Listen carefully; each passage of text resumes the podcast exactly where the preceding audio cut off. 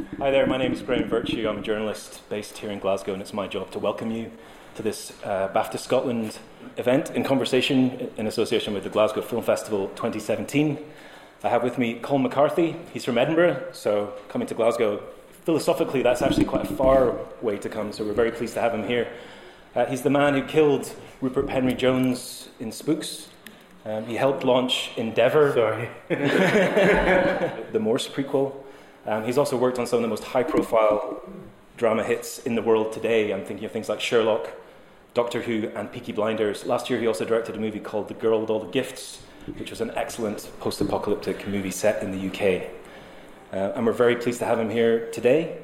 Um, we have some clips from some of the projects I've just mentioned that we're going to um, get a director's commentary on. But if I could just ask you to make sure you've got your phones switched off, that would be great. Uh, and also, I was hoping we could start with a show of hands. I mean, you're all industry delegates here, so it's obviously you have some connection with, with TV or film. But is there anyone here who has a particular interest in directing or getting into directing or is an actual director? If you could raise your hand. Uh oh.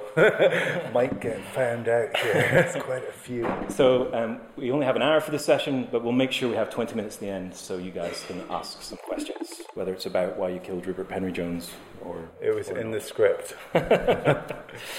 All right. Well, it feels like uh, in the film and TV industry, everyone has an almost unique story about how they broke in. But um, I would say Colm yours is a little bit more unusual than most. Um, maybe you could tell us how you found your way into the industry.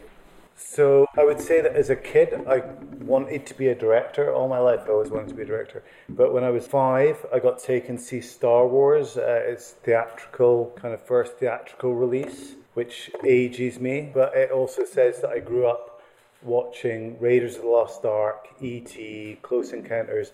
They were the films that I grew up with, and I was in love with the cinema, television, screen storytelling from a very early age, and had this idea that directors were the people who got to weave the dreamscapes that were my escapism. And that was the thing that really was very attractive to me. From a very young age, when I was 10, I had a book of great directors, and the kind of uh, the opening morning, afternoon, evening uh, was a picture of a set from uh, Spartacus with Kubrick on the set, and there was like a silk, and I'd written Colm McCarthy, director, like a little precocious 10 year old uh, in the front of it. So I knew that I wanted to be a director, but then when I was a teenager, life was a bit shit and stuff, and I forgot about it. It didn't seem like somebody. Something that somebody who was kind of growing up fairly broke in Scotland could go and do with their life. It just seemed like something that had been like wanting to be an astronaut it was like in that category of things. And then when I was in my late 20s, I was working in a cafe in Dublin where I'd moved to, and I was chatting to a friend of mine, and I kind of was going, I want to get my life together and do something with my life because I didn't, I dropped out of school when I was like 13, 14, and I hadn't really done anything other than kind of be in punk bands and fry bacon. So he said, What did you want to do when you were a kid? And I said, Well, I always wanted to be a film director. And he went, I work in the film business. And I was like, You're a truck driver. And he was like, Yeah, I drive a prop truck. So uh, he was like, If you want to be a director, you have to be an assistant director first. And I went, That sounds like probably that's probably true. And it's like, uh, okay. So he brought me down to, he was working as the props truck driver on a film called The General that John Boorman was directing. And he brought me down there, introduced me to some of the ADs down on the film set, and they told me about the union. Ireland was very unionised at the time. So I spent about a year trying to get into the union and eventually got enough signatures and they had enough branch meetings that I was accepted as a trainee assistant director into the union. And I went to my first kind of branch meeting of the union. And at the end of it, I was like, what are they talking about? And I so want to do this. This is brilliant. I have no idea what's going on.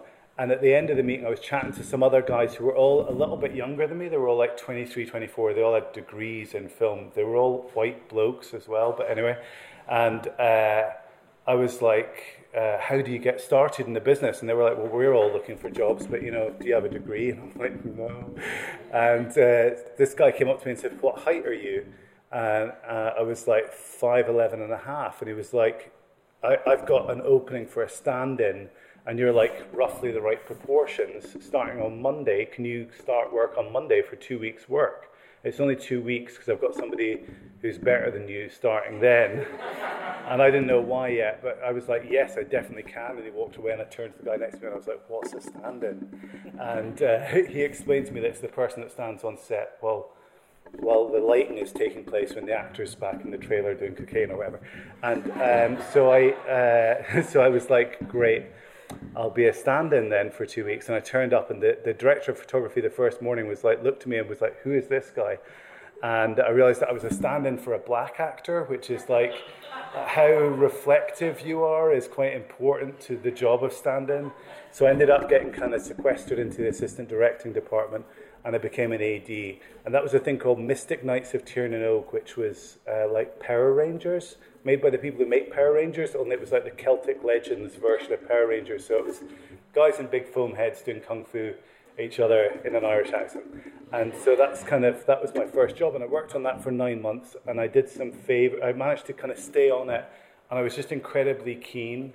And like I quite often talk to people who want to get into the business or want to direct, and they're like, what tips do you have? And I was like, make a lot of tea. That's like, that's basically, I think, how I got to stay on the job for as long as I did was I just made cups of tea for people and I took bits of paper. I didn't know anything. They said on the first day, they said, here's a radio, we're going to wrap early, go and find Charlene and get the call sheets. And I was like, I don't know what any of those words mean.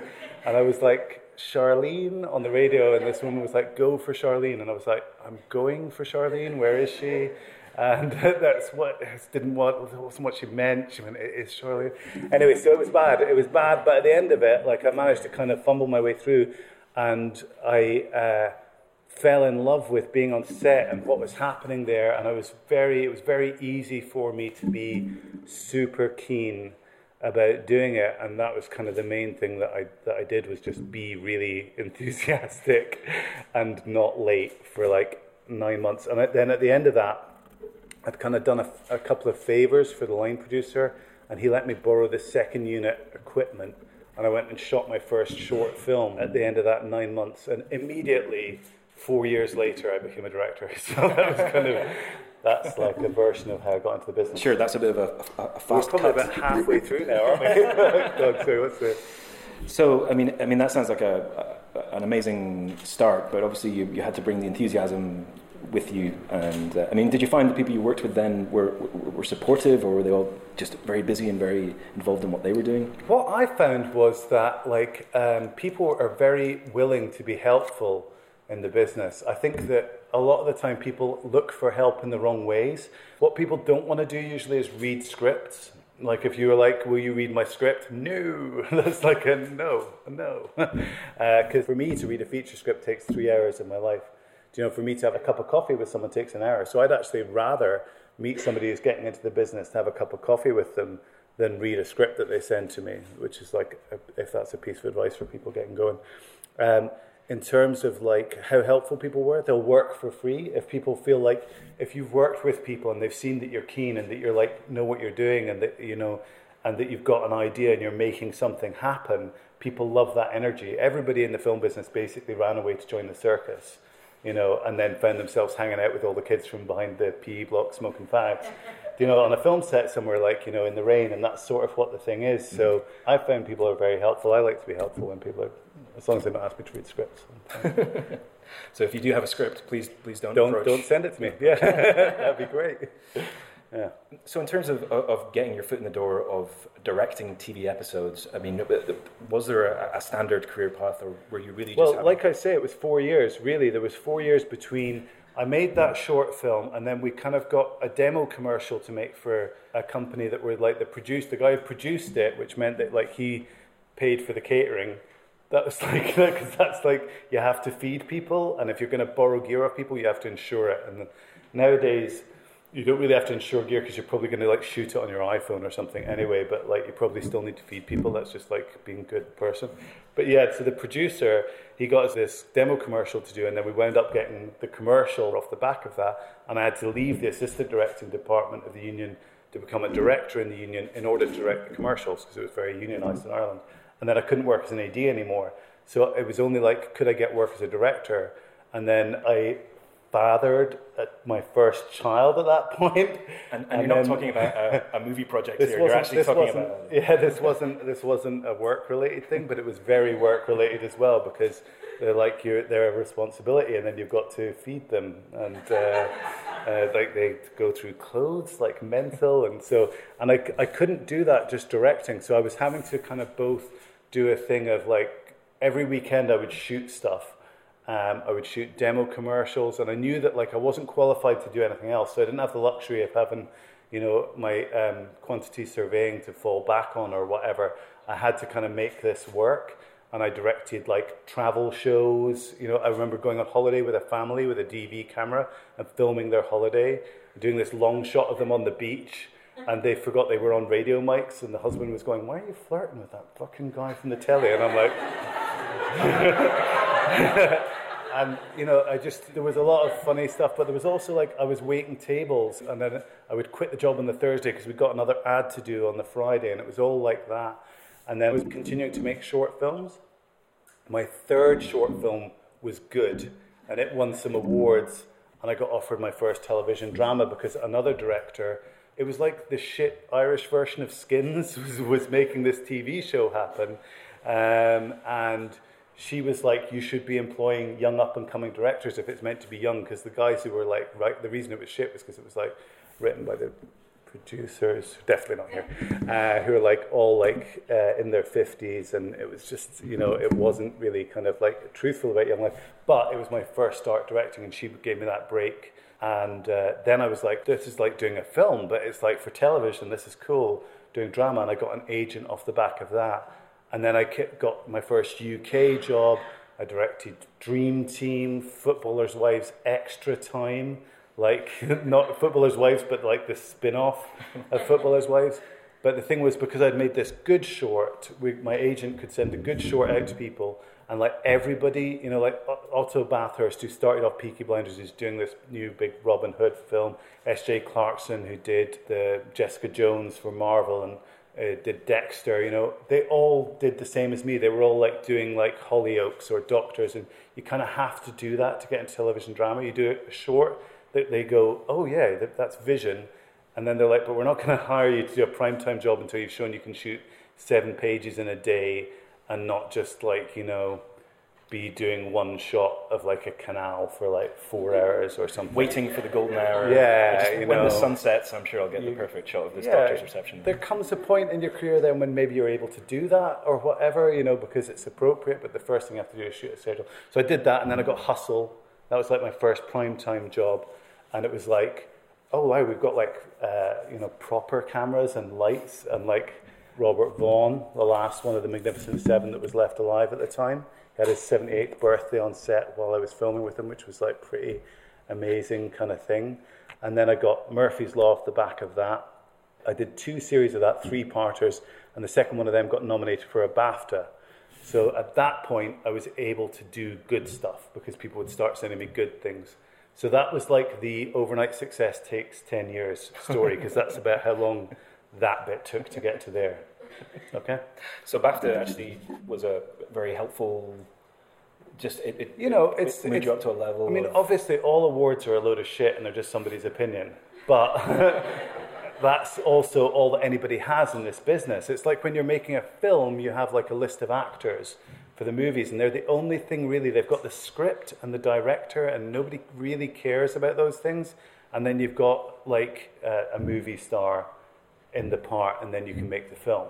And so all the distributors have these lists that are secret lists that they don't tell you about that have the names of all the movie actors in the world on, and they have letters next to them A, B, C, D, not interested, you know, like, and uh, you know, in any one week, a movie actor's place changes position on that. Awards are the same thing. It's just somebody's opinion, and you can use it for leverage. You know, maybe it's like useful for a while. So I've had like a few BAFTA nominations and they've definitely been useful at kind of like keeping you buoyant in the kind of career nonsense, chaos, entropy that is screen the screen industries. Do you have some clips from your TV shows that uh, we'd like to show and then discuss to, to, maybe go behind the scenes? But, but just before we get to that, I mean, you worked with Jimmy Nesbitt on mm-hmm. Murphy's Law, and then he he was in your uh, fir- your first fe- feature Outcast. Was, was Yeah. that uh, was that a relationship that you'd established with him? I'd never had a relationship with Jimmy Nesbitt. I want to make that one of the few people in Western Europe who no. Um, so shit, shouldn't have said that. But uh, no, I mean, like, yeah, definitely. I mean, I think that uh, Bloody Sunday is a brilliant film. I think Jimmy's a really good actor.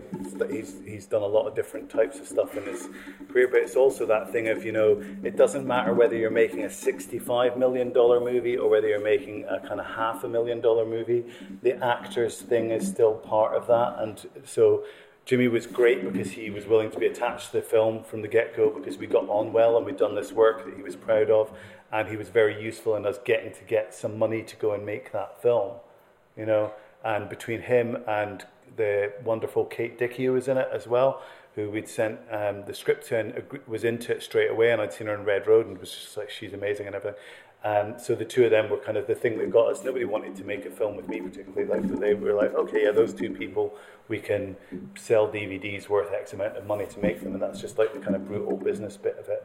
But it was also good because they were like perfect actors to be in it as well. And this was a script you developed and written Yeah. yourself. The main thing I learned I learned from that is that I, I hate writing.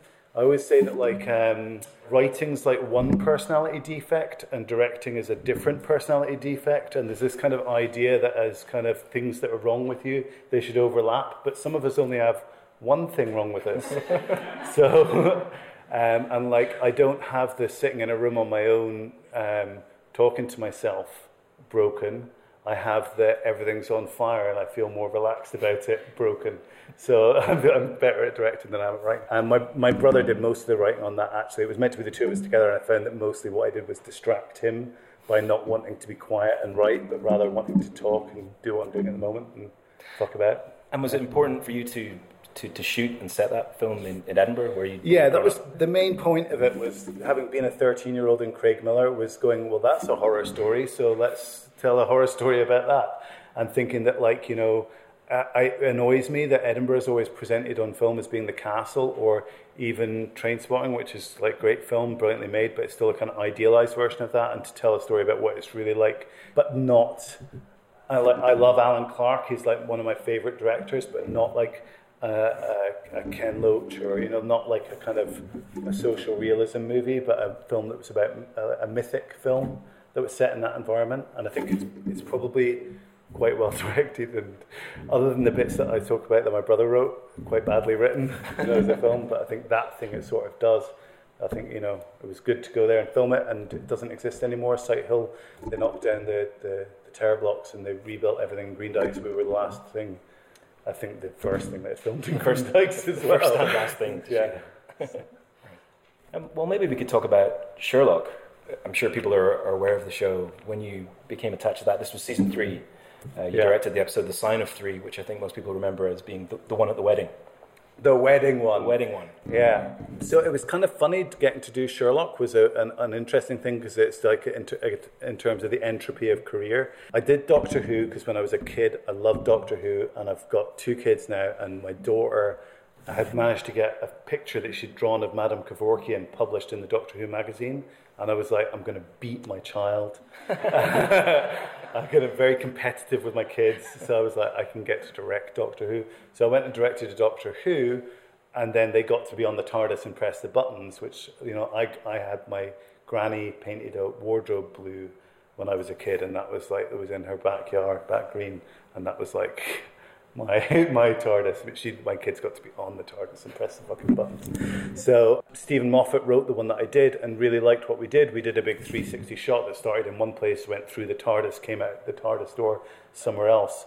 And weirdly, nobody had done that before, which was an odd thing because you would think, as like the seven-year-old me, that was the first thing I wanted to do. So he he asked me to do Sherlock. Should we watch the bit and then talk about it afterwards? What do you want to do? Uh, yeah, shall we watch the clip? We'll, we'll, Should we do that? We'll set this Okay, up. all right, It's, Um, Cool. well, we're at the wedding.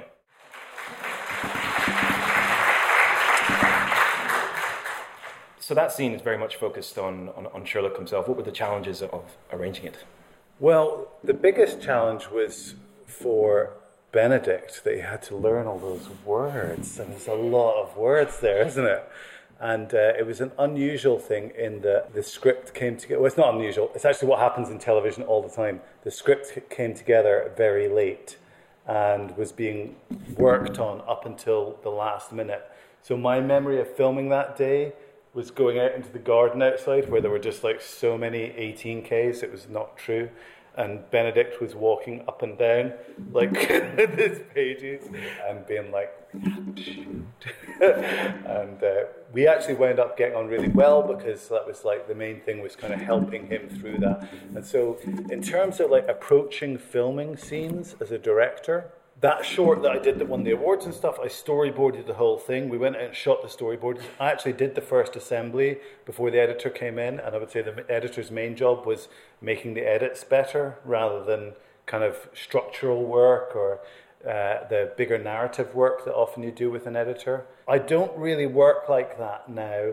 It's been interesting, and we'll kind of go on a bit of a journey through these three clips, I guess, because I've wound up going back to a place where there are certain technical reasons why you need to pre visualize sometimes as a director, why you need storyboards or you need like uh, animatics or um, I've just done a pilot that had like 450 visual effects shots in 42 minutes, and like there was a lot of pre-visualizing required for that, and design of objects that you have interactivity with. There's reasons why you have to do it. If you don't have to do it, I'm like now I'm kind of confident enough about how you film stuff that I will start with the actors and respond to the actors because it's not just the reason why that money thing that I mentioned earlier on exists is because when you turn on the telly or you go to the movies, you usually go to see a character, to see an actor, to see a performance, to see a human being in an experience, whether they're like strictly human or they're in Star Wars or whatever they are, but that thing and so, starting from what that actor is doing, rather than going, this is my square that I want you to be in, this is my uh, little rectangle, and I'd like you to be to the left of it and look down. I mean, like, that's just, I don't think that's a good way to get the best performances out of people. And if you're working with, you know, Benedict's a movie star now. He's an A on all of those lists I was talking about earlier. And the reason is because he's incredibly charismatic and he has a thing. So we talked about the scene we talked about what he might do. We riffed on ideas and like worked out about him like you know jumping over the thing. And I was like, you know, I want to be here. and like I knew that what I wanted to do was be inside his mind while all this pressure was on him that he knows there's a murder at his mate's wedding and everything. And so we wound up with a 27 mil lens, like this close to his face, pacing up and down that room. And he got into riffing on that and like knew what we were doing. And he was like playing with the camera a bit and stuff. And it kind of developed out of that. And then we stitched together all the bits where he got the words right. And that's what that is. and within that, you know, you know that like Paul McGuigan, who was the director who directed the first Sherlock as it was on television, and developed what became like the house style, which is having text on screen and a certain kind of pace to the editing. Now, that, that section there doesn't have very many cuts in it actually, but I think it does have a sense of that kind of pace around it or whatever, and it's got text on screen. So a sort of thing that you have to understand the house style.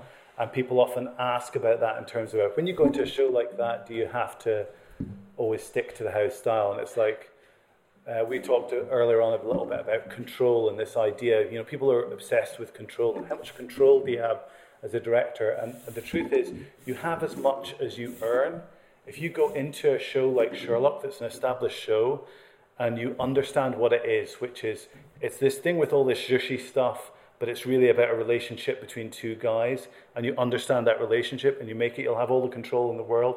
The execs never came into the cutting room they saw cuts and gave notes in email form that were good notes that were mostly kind of general rather than kind of overly specific. We edited the show and it went on air kind of as it was then because it was doing the right thing, it was doing the right job. I wasn't sitting there going, oh, is it Sherlock enough all the time?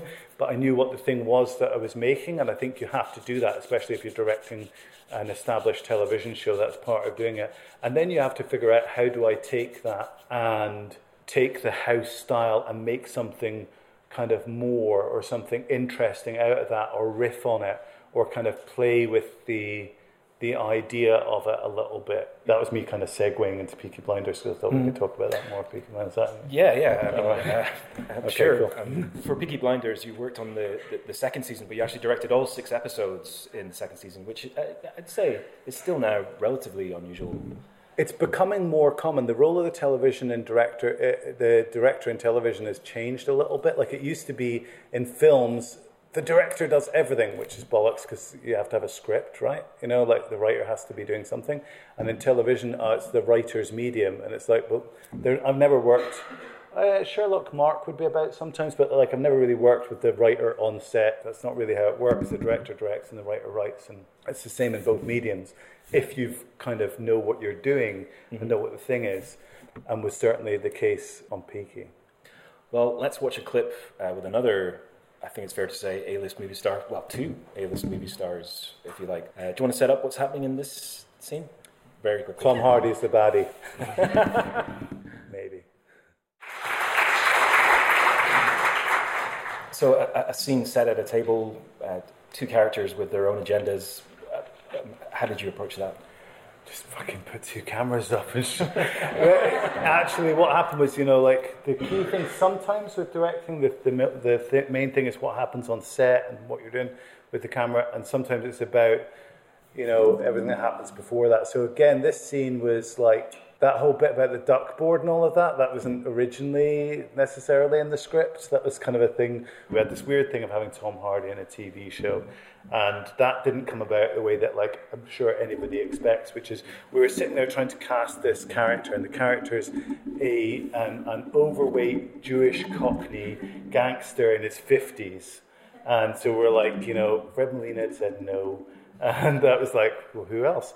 And then we got this call from Tom Hardy's agent, the casting director, saying Tom's just walked off a movie and he's doing Legend in three months' time, and he's got this gap. And uh, it, you know, we heard you were doing this thing, a totally different project.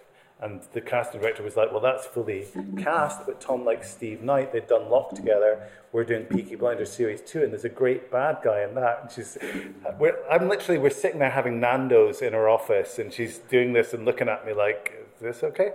And uh, I'm like, yeah. And so then we phone Steve, and we're like, we have to rewrite the script, because we've got to send it to Tom Hardy today. So he changed all the character descriptions. We got it out to Tom. He wrote a nice letter.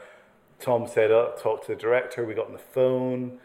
I think up until him walking up onto the set the first day, we didn't really think he was going to do it. And then we're like, okay, he's here.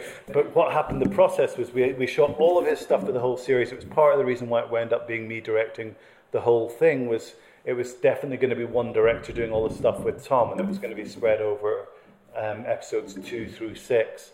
And so we shot for like seven days. Um, and every night we would wrap, we would go back to the hotel, and Tom would like talk and like gesticulate and stuff. And I would be like, cool, awesome, what about this? You know, like, I don't know if that's a great, I don't think we can, I don't know if we can set stuff on fire tomorrow. And, uh, and then I would phone Steve and we would talk about what he discussed. And Steve would write pages, and the next morning we'd have those pages on set. And um, we'd rehearse for a chunk and then we just shoot. And so that's what we did that day. Like every process is different as a director, and you kind of need to know what you're doing. And like opening the thing up to other actors in that kind of way might not be a good thing for a show, but with Tom, it was a very good thing for the show, and it was brilliant to have him. And I knew that because of Tom's nature and because of Cillian and stuff, that the right way to do it was to cross shoot, which is a thing that I like to do a lot. And uh, for people who are directors, you might come across DPs who tell you that cross shooting is not good. And if it's what you want to do, you need to break those DPs. You just need to find a way to just fucking break them. And then you need to shoot with two cameras and do the thing you want to do because that's you're the director and they're not.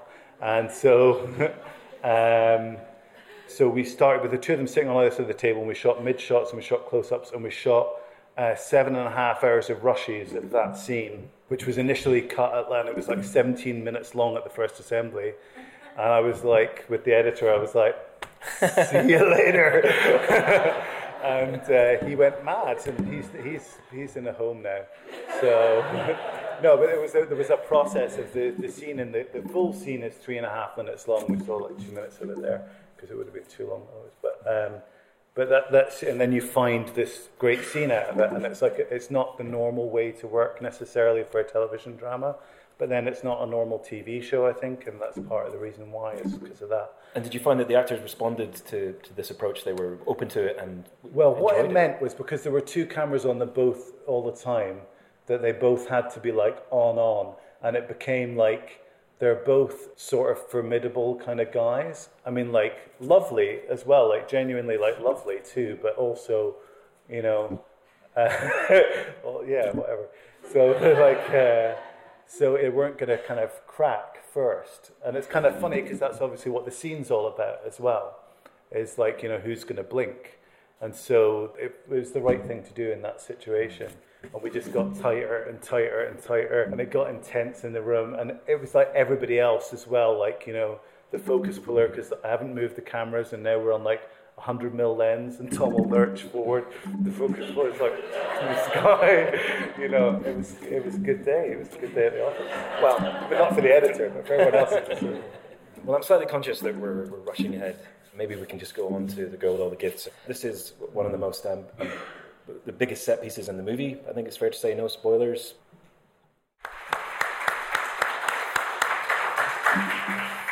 So that was took a little bit more planning than the than the two guys at the desk. Yeah, we. You, I mean, we've got crowds, you've got effect shots, uh, long continuous takes. Uh, I mean, in terms of the film as a whole, how much importance did you put on this sequence, and uh, and you know, when did you plan out what you wanted to do? I wouldn't say that I put more importance on it, but I was conscious of the preparation that it would require to execute it.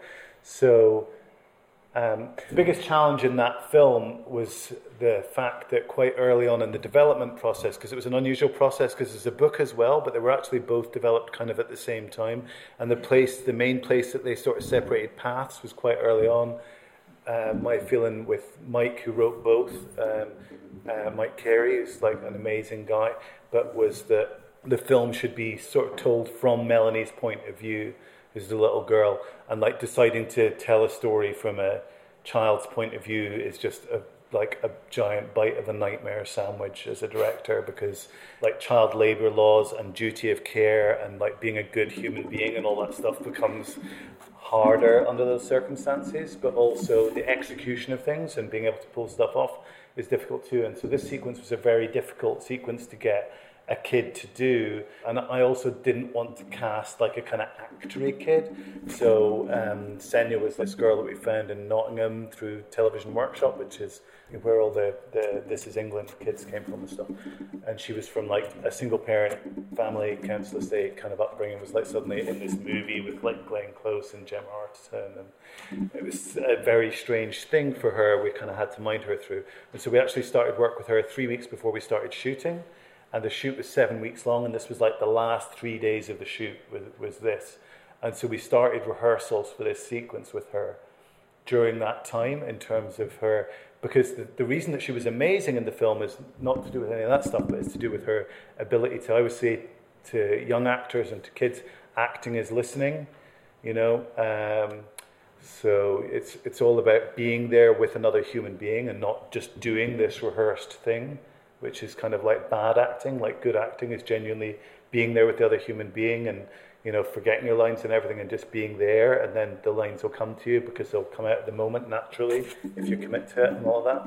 And so that thing she was amazing at, and she was able to be this human being and be really there. But the thing of rehearsing and having to do the animalistic stuff and the things that were the monster part of Melanie, the other side of this character that was made the film so interesting you know, the innocent with the monster was harder for her and the physical commitment to that. So we had her in that, and then there's layers of visual effects there. A lot of the people that you see are carded visual effects people. All the gunshots are fake, uh, they're all visual effects gunshots. Uh, there were no squibs there or anything, and we'd only ever have enough extras to do this bit and then this bit, and then this bit. So the foreground people are, re- well, not the very foreground people, they're fake as well, but the kind of mid-ground people were really there, and everybody else had to be built into it. And so there was a fair bit of planning in that, and yet I still didn't want to really storyboard it and kind of plan where everyone was going to be. I wanted her to run her route and us to be with her.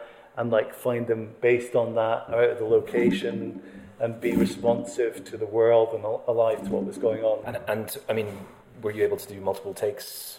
Oh yes. I mean, like the, the, three bits of advice I always give, like uh, whatever the first one I said that I can't remember now. What was it? Can you remember?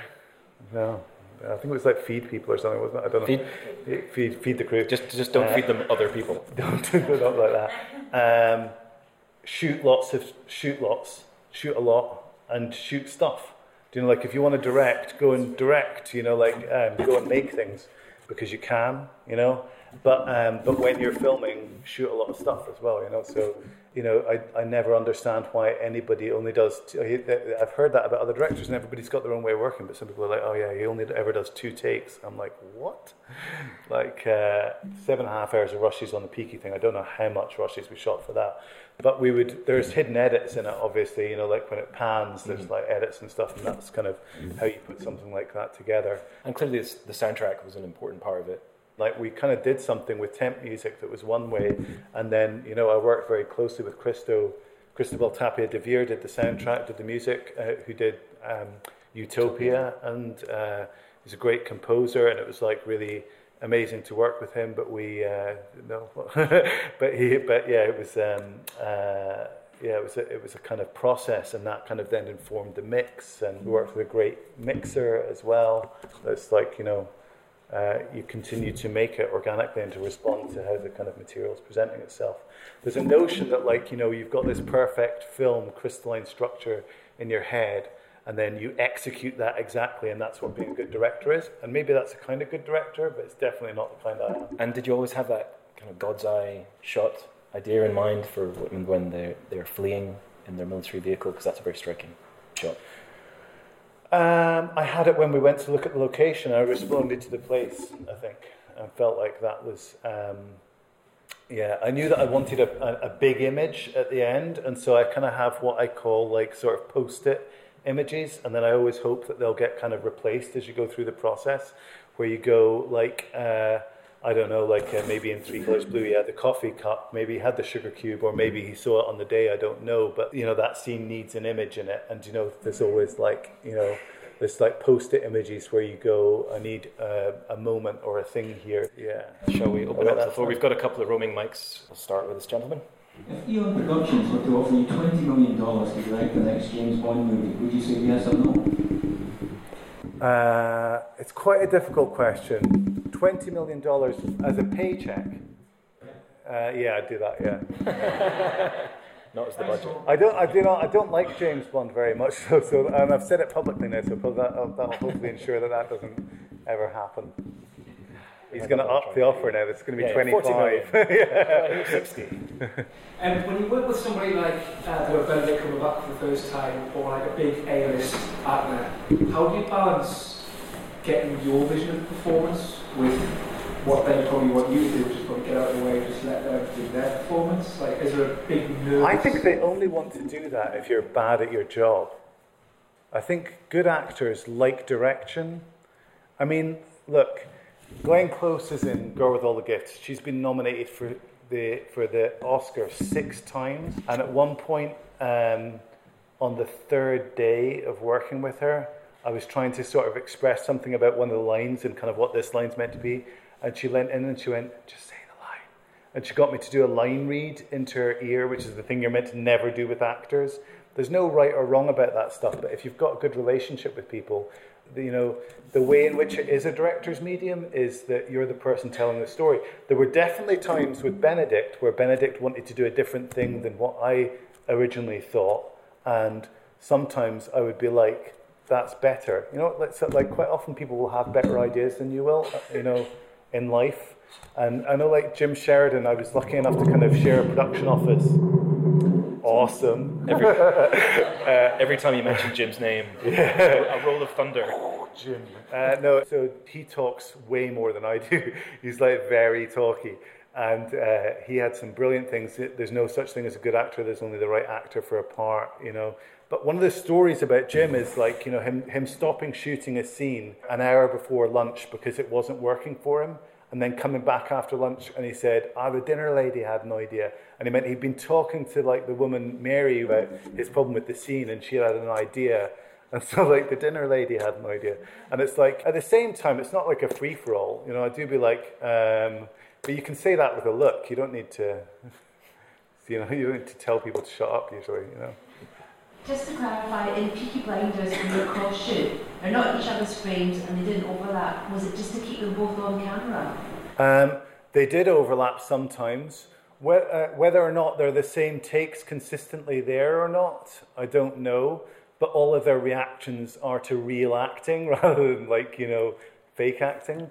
Do you know, like, I very rarely lose my temper on set. But I remember when I was doing um, Footballers' Wives Extra Time, there was an, there was an actor off camera texting while doing the other half of the scene and I knocked his phone out of his hand. I was so angry. It was just so disrespectful a thing to do to someone else. And I wouldn't get angry normally, but it might be that it might be that you use the overlaps. Well, one thing is you how many times do you have to do the scene? And how many times is the scene going to wind up being immortalized? I would rather light for a little bit longer to get to the place where you can cross shoot and then just focus on performance and have less fucking about with bits of chrome and bits of black stuff and you know all of that and, and really get into the scene. And so it doesn't really matter if you use take two and take three, like for the whole scene, because take two and take three will both be five to ten percent better for having the other person really doing it opposite them. Except because with everything there's an exception. So in Girl with All the Gifts, sometimes I would get the actors to do different performances for Melanie because her way of seeing the world is different to the way that the world is. So um, I remember at one point there's a scene when she's like watching Paddy Considine's character put together his gun, and she's like all really interested in it, and he's been like, you know, she's asking lots of questions, and he's like answering. And when we did her shots, I got him to be really nice and explain to her because that was the way. Because acting is listening. So is that an answer? All right, cool, good. And he's a bit more grumpy in the final. One. Oh yeah, he's film. like yeah, he's, yeah, he is, Do yeah. you have another question? Hi, thank you for the talk. Um, I was just wondering that 'cause, um, when you talking about developing director's career, you usually talking about director's voice. You know, like uh, what's your vision of the project and all of that. And with someone like you with such a diverse portfolio of work through television, I mean, from reality TV to television, and now, now to high-end drama, what do you look for in the script, and how do you feel that you find your voice through all of that? Or I don't know how I buy into that notion in the first place about like the director's voice. It sort of um, suggests a couple of things that I don't really like. One of which is the idea that you have like a style or a way of doing things. Because to me, that's straight away you putting yourself between you and the story, you know. Um, and secondly, I think there's a difference probably between projects that you conceive of yourself and work that you come on as a director. I happen to think Stephen Frears is like one of the best directors the UK's produced. His work is incredibly diverse and he notoriously doesn't really do a lot of development. You know, he tends to come onto projects with the scripts quite well, but he's a fucking brilliant director. You know, like he's made some amazing films, a lot of like the best British movies. And so I, I don't think, you know, having a, a style that you impose is necessarily right. It's right for some people. Big Spielberg fan, worked for him for the first 20 years, a lot. Um, and in terms of developing your voice, if it's something, if you feel like you've got something to say, maybe you should start writing. And the second part of your question, which is, I would say, a different question what attracts you to material? The human story, usually. You know, so uh, gifts we developed. Um, Peaky Blinders, I love the characters, and I totally got the understanding of it because I, I got that what it was was Steve Knight grew up watching Sergio Leone and hearing these stories about his family, and he built his own Leone-esque myth about where he came from in Birmingham. And I just thought that's such a beautiful thing. And Otto had done this incredible job directing the first series, where he'd um, he'd done this thing of using contemporary music and stuff. But he'd kind of decided to do it in post, and I was like, you could do that even better. It's such a good idea. Um, and so we did. We were lucky because um, Cillian, I got talking to Cillian early on in the process, and he was friends with Flood. And I talked about wanting to use some of PJ Harvey's tracks. And Flood knew PJ, and we were able to find this way that we got access to the multi-track recordings of a lot of the Nick Cave and PJ Harvey stuff, so that Flood and Paul Hartnoll, who did the music, original music that year, were able to use those multi-track sessions to create the score from. So I felt like you know Otto had birthed this thing, and then we were getting to educate it or something. You know, like it, it was a kind of development thing, and I didn't feel like less creatively rewarded for not being the person who'd had the thing to say at the beginning of it all for me, you know, personally, I felt like I got to to develop this thing that was already existing and have my kind of. I don't really believe in any of that legacy crap. It's all evolution. You just have a bit of the evolution that you get to be involved in. And film is the most collaborative medium. The whole auteur thing is such bollocks. You know, like it takes hundred people to make a movie. Um, you're discussing developing projects. I mean, you recently set up your own production company. Yeah. So Cami Gatin, who is the producer on Gifts and I, mm-hmm. decided to set up this company, Scary Monsters. Basically, Gifts is kind of weird in that it was critically acclaimed and it also made a bit of money, which doesn't really happen in the UK with films a lot.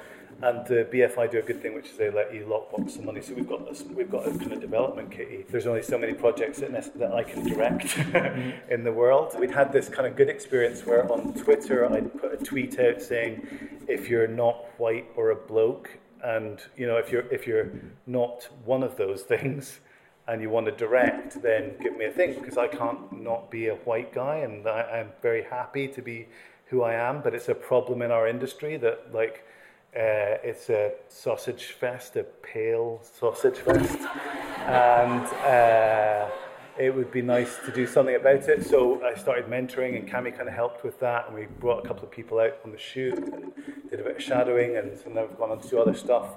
And so it was kind of, that was so enjoyable and such a buzz as a thing to do that it felt like something that we could maybe continue a bit. Like Gifts was an exercise in that. There's a political element to it, I guess, as well, in terms of the gender politics of storytelling that we decided to, the Bechdel test. Everyone know what the Bechdel test is? Nods down there. Uh, but yeah, so it's such a pathetic barometer. It felt like it would be cool to do something that was trying to defy that a little bit. So we developed a story that was like, you know, there's five central characters and four of them are women, and the main characters non-white or whatever. So um, yeah, so just continue to try and do that in our work. Uh, and also tell cool genre films and not make it like I couldn't make fucking I Daniel Blake I just wouldn't be able to do that but like I think you can still do something political making a zombie film or mm. you know Sorry, politics. Sorry. um, I think this might have to be our last question, but the gentleman over here. Um, it sounds like you're quite serious about your music. Is that something that you consider a lot? I mean, it sounds like you did with PJ Harvey and all those mm. tracks and stuff. Is it something you consider a lot? Is it something that you maybe almost move into a central part of a film or a series that you're working on? Oh, I'd love to do. I'd love to do a musical. I would love to do music. I mean, like, music is the most important related discipline um, in filmmaking. It's like before we had dialogue, we had some ding ding ding ding ding ding ding in the in the you know dark uh, with some with an organ or whatever. And I think that um, it's I, I hate that whole thing of you know oh music shouldn't tell you what to feel. It's like well that's its job. That's what music does. It makes you feel stuff. You know, if you listen to um, the overture to Tristan and Isolde, it's like so complicated emotionally in a way that like books and films even can't do because it's pure abstract emotion that hits you on a much deeper level. So to be able to bring that and fold that into filmmaking seems to me like the best, most enjoyable thing about it. Also, I'm a shite musician, and it's a great way to get to use music. It's maybe one step better than being a DJ, you know, like it's, um, and I get to collaborate. I mean, I got to be in the room with PJ Harvey doing a cover version of Red Right Hand because I'd said that would be a good idea, and then I got to go you think we should do one more take where you're a bit more I got to like direct it a little bit. It was fucking awesome, you know, like and and so that's amazing and uh, and and like any other collaborator, they can you know, composers can surprise you and yeah, and it's hugely the rhythm of editing is the number of times that you cut a sequence with music and then you move, remove the music and it's like way better than it was the cut before you tried to do it with music because the images just respond to the music. That mysterious thing when you have no music on a one shot thing and you put music on it and suddenly everything's in sync to the music, even if it's, you know, it's a, a mysterious kind of. I, I don't believe in a kind of religious God, but I have quite a spiritual kind of like faith in music. Wanker. Well, I, I, I can't wait to, to see a, a musical project from you. Yeah, I'd love to see that, yeah. Uh, I'm afraid that's all we'll have time for, so we'll bring the session to close. But yeah.